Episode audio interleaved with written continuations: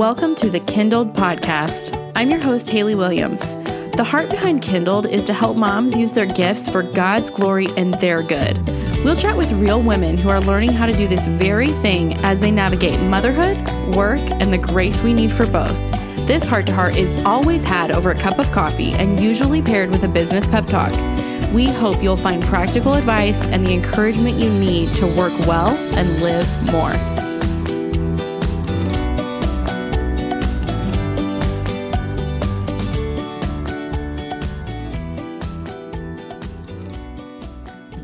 Hi, friends, and welcome to episode six of Kindled.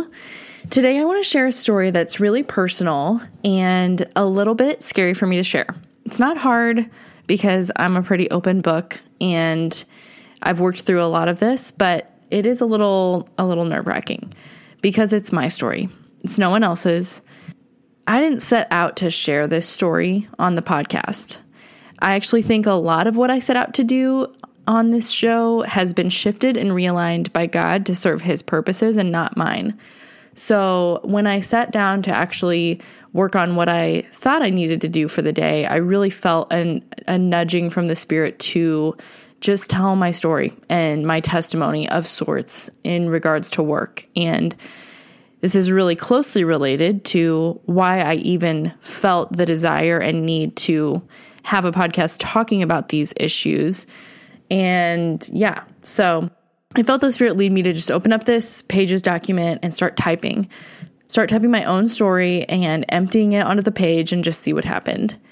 So I'll confess this is not perfect. It's more out of a sense of urgency to be transparent and follow his lead and being real with you about where I come from in regards to this topic of work. So, my friends know me as an entrepreneurial type. So, um, when I told people that I was starting a podcast on work and motherhood, I don't think anyone was really surprised.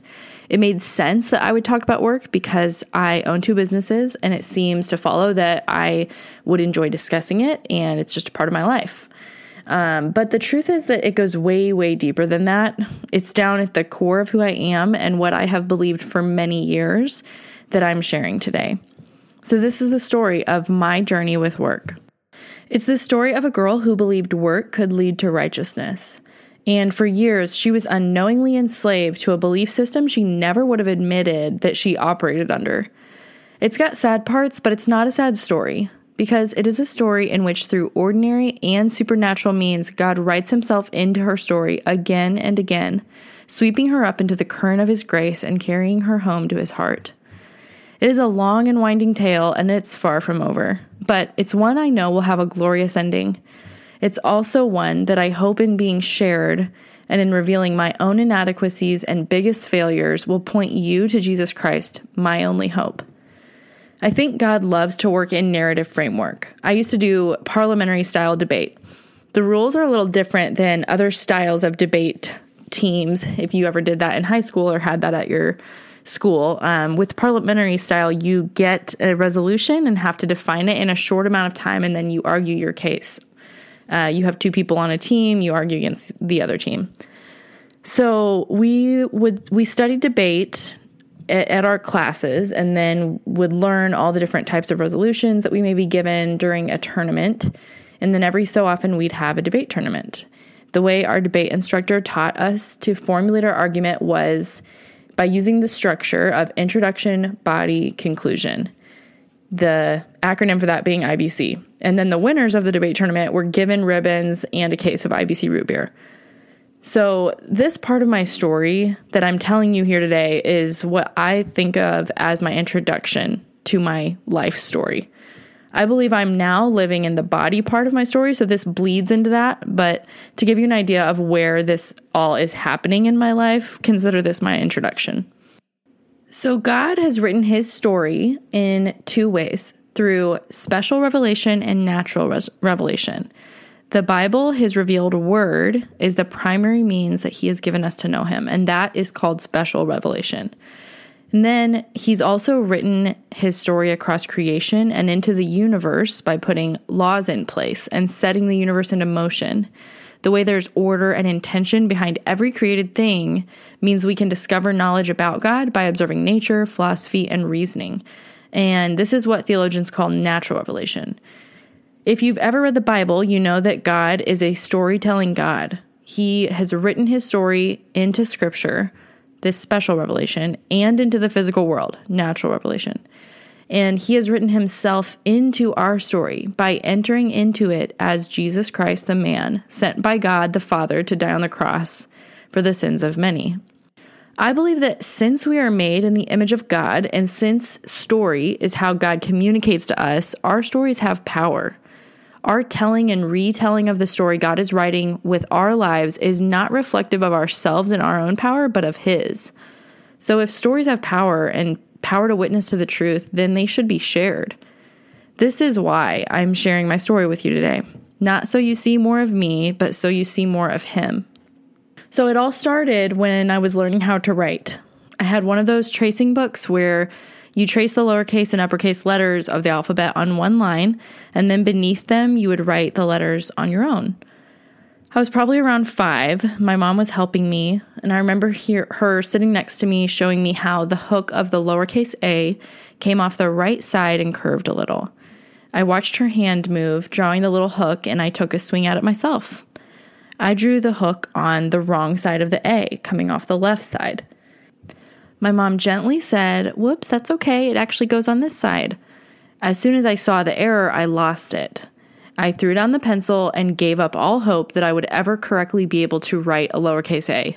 And I actually remember this happening in my own life. Like, this isn't just something she's told me, it is, this picture is really burned into my memory.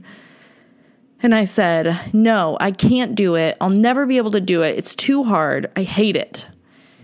And she was just, I'm sure, shocked at my outburst, but also knew who I was. It's like she knew who her five year old was. I would describe myself, even at five, as a perfection seeking firstborn, highly concerned with my ability to do what was asked of me, unwilling to give myself and often others grace. It was either all or nothing. I would be perfect or I wouldn't do it at all. That's how it had to be.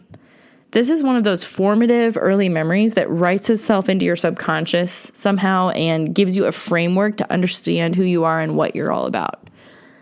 Though I was only five and I didn't know it yet, that was the beginning of my lifelong refusal to accept less than excellent from myself. It may seem extreme to say that that's how I was as a kid, but I do think that even though it may not have always showed, this is how I operated on the inside. It was what I told myself and believed about myself what I expected, the measuring stick that I held up to myself in my life, perfection, and perhaps even goodness was attainable if I just tried hard enough. If I could only work a little harder, train harder, longer hours, more practice, fewer mistakes, more focus, more doing, I would get there. I could prove it. I was good enough. I can't tell you how many sports I did during my middle and high school years giving up after only a year or two of practices and games. I was a hard worker, of course, but when I was not the best instantly, I got bored or frustrated or lost interest. The list is long swim team, basketball, volleyball, track, soccer, cheer. I was a Jill of all trades and a master of none. And I was not really okay with that. Not really at all. I accepted Christ into my heart around the age of eight or nine, and I remember the morning like it was yesterday. I'd been fighting with my brother when my mom took us aside and explained our sin to us, pointing us to Jesus and showing us our only hope was in Him. Wow, I had and still have a really good mom. What a blessing to have a parent who takes the time it's necessary to say the words that my heart needed so desperately to hear. I remember after she talked to us, me just crying and crying, saying over and over, He didn't have to do it for me. He didn't have to do that. I believed then, and I know now that that was a moment of differentiation for me. I had believed in God and Jesus and the Bible before that, but I remember knowing in my heart that that truth was for me. Nevertheless, my tendency still was to sing for my supper. I wanted to be accepted and loved on the basis of my good works. I wanted to be enough on my own. I desperately hoped that I might be able to work hard enough for God that He would tell me, Well done, good and faithful servant. Unfortunately, I don't think anybody told me that when he spoke those words in the Bible, he was talking to his perfect son, Jesus. The true heart of the gospel evaded my heart a bit longer.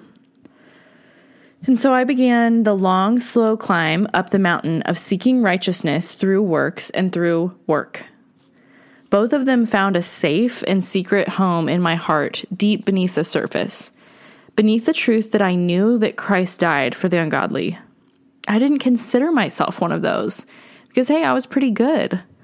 Fast forward a few years, I was doing the work, showing up early to school, FCA leader, leading Bible studies, sharing the gospel with wayward high school students, running for student council vice president, becoming salutatorian of my senior class. I was dating a boy all through high school who I thought I'd marry.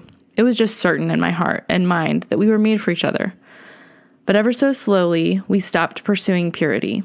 It went from a kiss in the car after junior prom to having sex outside of marriage. Of course, no one knew. I could keep up my charade of being the good kid. After all, I didn't party or drink. I had never done drugs. I wasn't like that. I was just having sex with the boy I was going to marry, or so I thought. It hurts my heart to go back to the darkness of those years of high school into college when I continued to keep up appearances of being shiny and clean and okay on the outside. All the while, I was plagued and tormented by the sin I knew I was hiding the guilt and filthiness I felt in lying to a God who knew the truth and to my parents and everyone else who didn't. Thankfully, that relationship ended abruptly sophomore year of college, and that boy broke up with me. My heart was broken, shattered into a million pieces. I felt unloved, unworthy, and discarded. I had set myself up for an absolute train wreck by giving my heart away before it was mine to give, and I felt the full effect of that betrayal of God's commands. I felt the pain associated with my sin. In the months following that breakup, I turned to partying. I had never gone there, but now seemed as good a time as any to give up the good girl routine and just have some fun for once. I had been in a serious relationship since I was basically a freshman in high school. Didn't I deserve to let loose? Everyone else was, and I didn't see why I should be excluded any longer. I traveled with a friend to a college a few hours away where I had met someone who I knew would offer us a good time. Well, there was a lot of cheap beer involved, but it was not a very good time. Maybe at the time I was trying to convince myself that this was fun, that this was what I had been missing. But this only drove me further from God and the acceptance I so desperately was seeking. I wanted to be loved, told I was enough, told I was wanted and beautiful, desired and lovely, worth something to anyone and I was willing to again sacrifice my standards and how I was raised in the hopes someone would speak those words to me. It was the grace of God in my life during that short stint that God made sure no one spoke those words to me. In fact, quite the opposite. I felt worse, more unloved, more of a failure, and much more broken. I gave myself again to someone I hoped would speak the words my heart longed to hear. And again I was left empty handed and empty hearted left again to sit in my aloneness and to cry out for forgiveness and help from the God I figured had long since given up hope on me. What a disgrace I had become. I remember thinking I was just disgusting, an, an embarrassment of a Christian. Here I was, this girl with a glittering reputation and promising future, the firstborn of a family who had started a private school, who was always the, the hub and center of their kids' friends and activities. Family vacations, holidays, everything was all how it should be on the outside. Yet I felt so below that reputation. I shamed myself into an even darker place. I told myself I actually deserved to be distant from God, and this was what my actions bought for me. Of course, at the time, I had only half the story right. My actions had purchased distance and isolation from God for me, but I was missing the hope. I was divorced from the message of the gospel. I believed it, but wasn't living in freedom. I was living in chains to my sin, held down and captive by the darkness that filled my heart and mind as a result of how I was choosing to live. Fast forward a few more months, and I decided to get involved again with a local church. Perhaps from a place of wanting to prove to God I could follow the rules and be good enough again. But nonetheless, I began going and sitting under the Word of God. I know it was spoken over me every week, so many times, and I know I understood with my mind, but I don't think that it had yet taken root in my heart. Just as I finally began to be okay with my status as a single girl, one I was unfamiliar with due to my long relationship status throughout high school and college, I met a new boy. This one was different. He loved Jesus and had a real relationship with him. I could tell. He was funny and cute in the life of the party. The room's energy level would just go up when he walked in. Three days after we met, we found ourselves watching The Office in his tiny bedroom, which was actually technically a closet because it had no window. We began holding hands while watching The Office, and I felt a rush of anxiety and guilt and fear flood in. Not again. You can't do this. No more gray area in your life, Haley. I told the boy how I felt and instructed that if we were to be holding hands, it had to be on official terms. I felt this was the only way to protect my heart from getting swept up into another pursuit for acceptance. I felt if someone had to say, You're my girlfriend, that that meant I could rest easy in that title enough not to need more. Well, I was wrong. But at the time, in my delicate and fragile state, it made sense to me. So I gave him the ultimatum, and he said, Well, can I date you, please? Okay, then. Yeah. We went back to holding hands and watching The Office, and my heart swelled with warmth and excitement. I was finally feeling wanted again. This silly beginning of the story is actually how I met my husband and how we started dating in three days after we met. And I wish I could say we were perfect and holy and pure throughout all our four years of dating, but that would be a lie. We stumbled and slipped up many times. Both of us had sexual impurity in our past. The devil had already found a foothold and he weaseled his way into that part of our relationship plenty of times. But ultimately, and in the midst of our shortcomings, we knew we were sinning. We begged God for help. We told friends to keep us accountable. We were seeking the Lord. For the first time in my life, I had a partner on my side fighting for me instead of for himself. A man who was after God's heart like David, but still screwing up all the time we experienced God's grace in our relationship as He did pursue our hearts for Himself. And through a breakup about a year and a half into our relationship, He brought both of us to a much better place where we were more focused on Him than on our relationship and ourselves. So, fast forward a few years, I married this boy. We started a life together. We moved back to the Midwest where I was from, though we had been living in DC since I had graduated college for about a year. We settled into life near my family and closer to his in Colorado, and things were great. One year into our marriage, I discovered that my parents' own marriage was on the rocks and might ultimately end in divorce. Though I won't go into details here because they are not mine to share, I felt my entire universe around me begin to melt away.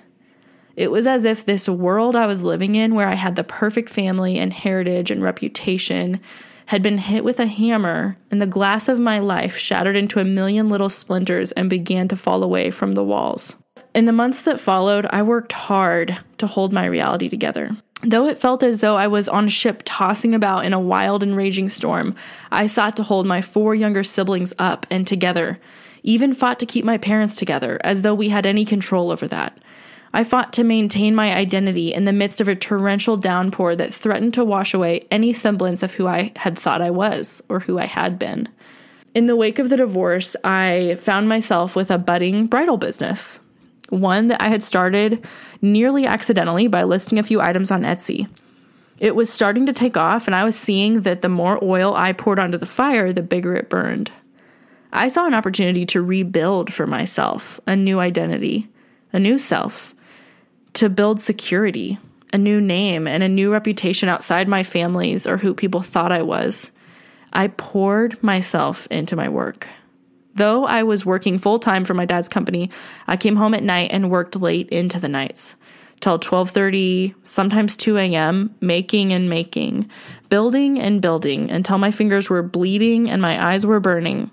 It was in that season of feeling somewhat let down by my parents that I found I believed I would not let myself down. I would work until the job was done and done right. I would toil and labor and cry to my husband how tired and overworked I was, all the while resisting anyone who would threaten to take it from me. Work was becoming my new identity. In the wake of the divorce, I worked to find peace, to find identity. I was putting a new stake in the ground, one that would say something about who I was as an individual one that had nothing to do with them or my family, but that could be solely based on me. I would rise or fall on the back of my hard work. Then I could finally prove to myself and everyone else that I was worthy. I was good. Now, before I go any further, hear me very clearly. All of that was a lie. I didn't have to respond that way. It wasn't anybody's fault. Nobody made me. I was not obligated to respond by turning to myself and my diligence or my efforts or my work. But this is just how my sin reared its ugly head. And this is what it looked like for me to resist God's direction and guidance over my life. And this is the result of what submitting to self looks like for me. This is like my default. Without the help of the Holy Spirit and Christ changing me, this is what I do. And without his supernatural help and just intervening in my life to change me and make me something new, I have no hope but to respond this way. So I think we each have a tendency towards a response to fear or anxiety or lack of control over our life. There's this tendency towards a certain sin pattern, perhaps. And for me, it was working. And not just simply working for the glory of God, but I think really working for the glory of me. This was my default sin of choice, so to speak. Um, and it was really a heart posture. It wasn't anything on the outside that it looked like I was really doing wrong.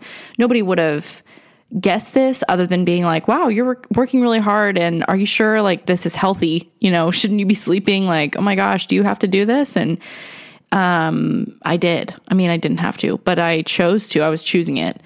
And, you know, so maybe for you it's uh it's controlling your eating or drinking or gluttony or slothfulness, or apathy. It's basically what is taking the place of what only Christ can fill. What are you trying to fill yourself up with that only He can fill? And when you do that, it's like you have holes in the bottom of your cup. And no matter how much you pour in, it keeps empty. You keep coming up empty and realizing that you are trying to pour from an empty cup and you don't know, you know, doesn't make sense because you're working so hard and it just it isn't adding up.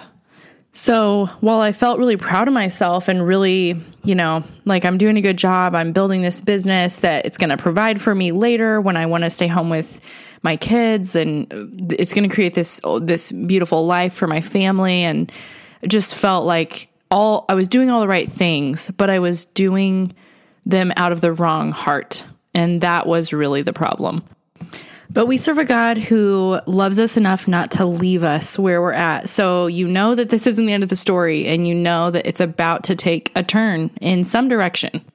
Soon, a baby came along, a longed for and delighted in daughter, Isla. She was the joy of my heart. I poured myself into this newfound role. I continued to work hard and juggle being a new mom with owning a budding business and found that to be a challenge, as most first time mothers do, but I continued to be able to hold it all together for the most part.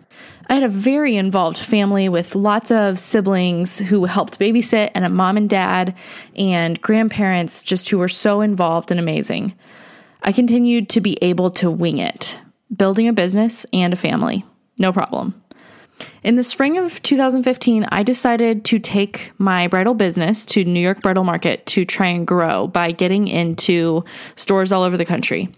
And so I worked really hard all summer with Isla being, you know, under a year old and just really poured myself into getting appointments scheduled, getting my line out there, finishing the collection, producing a lookbook and a line sheet and all the things I had researched and studied so hard to know that I needed to have. And so it got to the fall, and about two weeks before bridal market was about to begin, two weeks before our flight, I found out that I was pregnant with baby number two. So, as you can imagine, life only got more full and busy and exhausting from there. But I was like, all right, I'm going to do this thing. I will make it happen. I'll grow my business, we'll grow our family, I'll maintain an ounce of sanity, and everything will be fine. Now, I hope you can understand and appreciate how many details I'm leaving out in this bird's eye view of my life. Life is never as simple or as straightforward as we make it sound. And I don't for a minute want to give the impression that I was totally clear or confident about any one path at any given time. There was lots of doubts and prayers and hopes and a lot of fear wrapped up into any step that I took as there always is in life. But my hope is that I'm just painting a picture of why work became so foundational to my identity. The series of events that happened in my life and then the choices and steps that I took as a result of those were building me into this person that I was becoming. One wrapped up in achievement, pursuit, proving, gains, success, approval. Is it starting to become clear? And again, none of this was necessarily visible on the outside. I was not breaking under the weight yet or showing any signs of cracking. The red lights weren't flashing saying caution, but nonetheless, beneath the surface of my heart, stress and pressure, mostly self induced, were, were at an all time high. Well, baby number two made her entrance, and with that, God began to tear down walls. All the walls I had built around myself and the identity that I had formed for myself in this productivity and this success, my achievements, all of that become became so much harder to attain when one kid might be napping but the other would be awake and needy to be held. Life totally became more joy filled, but it also became more exhausting, and work hours and productivity became more scarce. This identity I had been building around what I could produce and what I had to show for all this work began being ripped out of my tightly gripped fingers one by one. And again, looking back to even just 20 months ago when she was born, the second baby, Jules, birthed only 19 months after my first. So I basically had two babies, was God's greatest grace to me yet. You know that saying that God won't give you more than you can handle? Well, I'm calling bull on that because He definitely gave me more than I can handle. And in that spot, I found myself for the first time ever turning from my work and turning to Jesus for hope. I didn't have any choices. I couldn't manage it all. I couldn't keep myself together. I couldn't hold my universe in place. Everything felt like it was spinning out of control, and I would just have to fall to my knees and beg for help. And I am happy to say that I haven't stopped since. Now, you may be thinking, wow, this story feels really fresh, and you're not all that far out of the woods in terms of finding so much identity and hope in work. To which I would reply, you are exactly right. You see, I have found that even though we sometimes take years and years to come to Him with the burdens that we've been struggling and failing to carry, when we submit our wills to His and ask for help, He doesn't need years and years to make a change in us or to show us a better way. An ounce of Him covers an ocean of lesser loves. He doesn't tarry with relief or the presence of His Spirit that we desperately need. He burgeons our hope and upholds our lives in His good, good hands.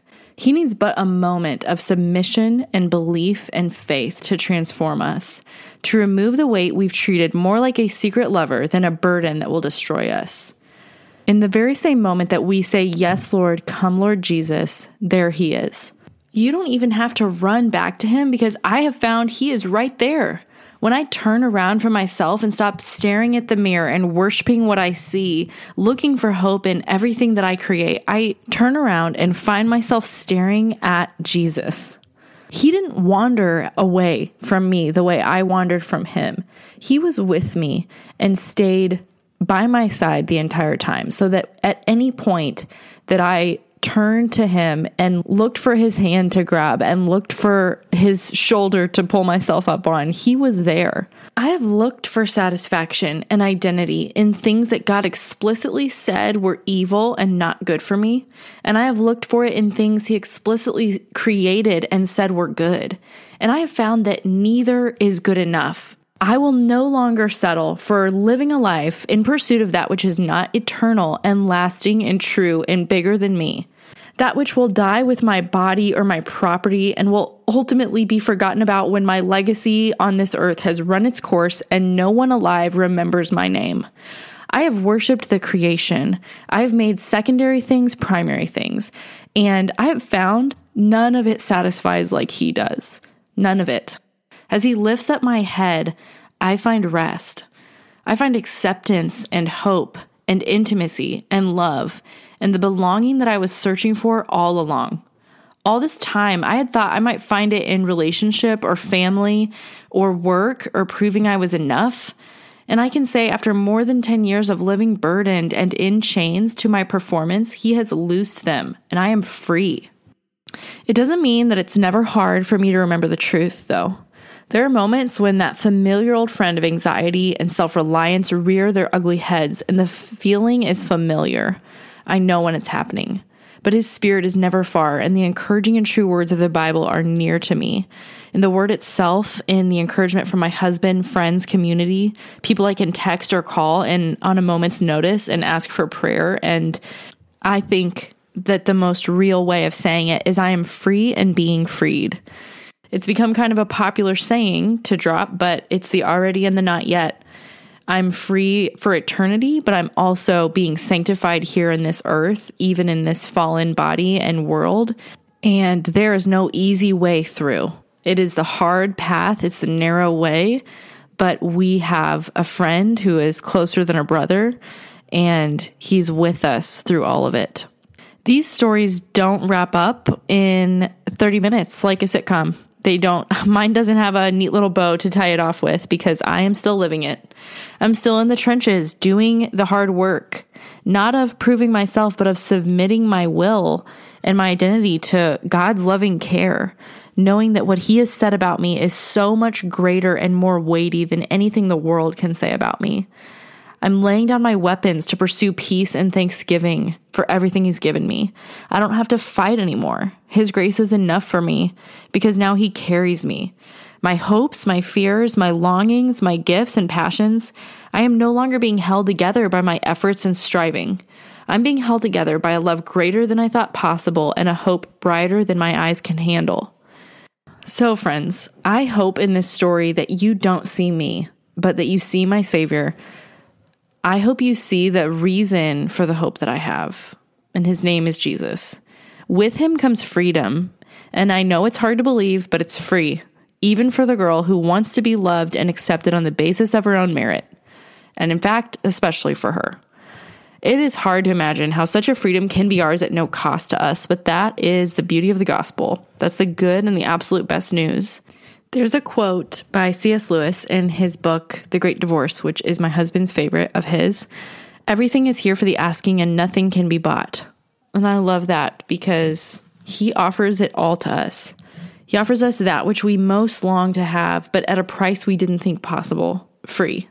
And I think for the rest of my life, I'll be learning the depth of the riches of that truth.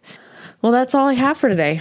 That was a, a heavy one, but I really feel like it is essential for me to be transparent about where my story has been and where it's going. And I don't feel like I can sit behind a microphone and ask other women to tell me about their experiences and stories surrounding work and motherhood and the intersection of those two things without really explaining mine. And I feel like this has all just kind of been a little bit out of order with this one coming several episodes into the podcast, but this is kind of a work of the Holy Spirit in my heart at the same time of what He is doing and calling me to, and my continual submission to that. And so I would just ask that you continue to pray for me and pray that God would keep revealing to me um, what I need to see in myself. And um, I will be praying for you too, the very same thing. Can I ask you guys a favor? If you're liking this show, can you go over to iTunes and leave us a rating and review? It shows iTunes that people are enjoying it, so they show it to more people, and more moms and women can be encouraged. Thank you guys so much for joining us today. Thanks for hanging in there for my story. I hope it was an encouragement to you. I can't wait to talk to you next Monday because I will be talking with Haley Unruh, wife of Sam Unruh, the owner of Unruh Furniture, here in Kansas City. Haley and I had such a fun conversation, and I can't wait for you guys to hear it. In fact, I was so excited, I really wanted to air it today, but I did a little poll over on Instagram and you guys voted for my testimony. So that aired first, but be sure and come back here Monday, next Monday, to listen to my interview with Haley Unruh. And that conversation with Haley is going to kick off a mini series that I'm doing in March called Real Mom March, where I'm going to talk with real moms, which I know these are all real moms, but by that I mean people that I'm friends with moms that I know of all ages and backgrounds and current situations in terms of what work looks like for them and their families. So that's what you have to look forward to for next month. And depending on how ambitious I am, I may throw in a couple extras. Don't hold me to that, but I have a lot of people that I plan to talk to in the next couple weeks. So look forward to Real Mom March next week. And by the way, if you're not following us on Instagram, be sure and do that at Kindled Podcast. I share just encouragement throughout the week, as well as some of my favorite quotes from our guests and reminders of when new episodes are airing. And I also ask questions, ask for feedback, and take polls on, for instance, what episodes you want to hear next. So join the conversation over there. And be sure and subscribe on iTunes so that you automatically get new episodes when they come out. Thanks so much. Have a good week.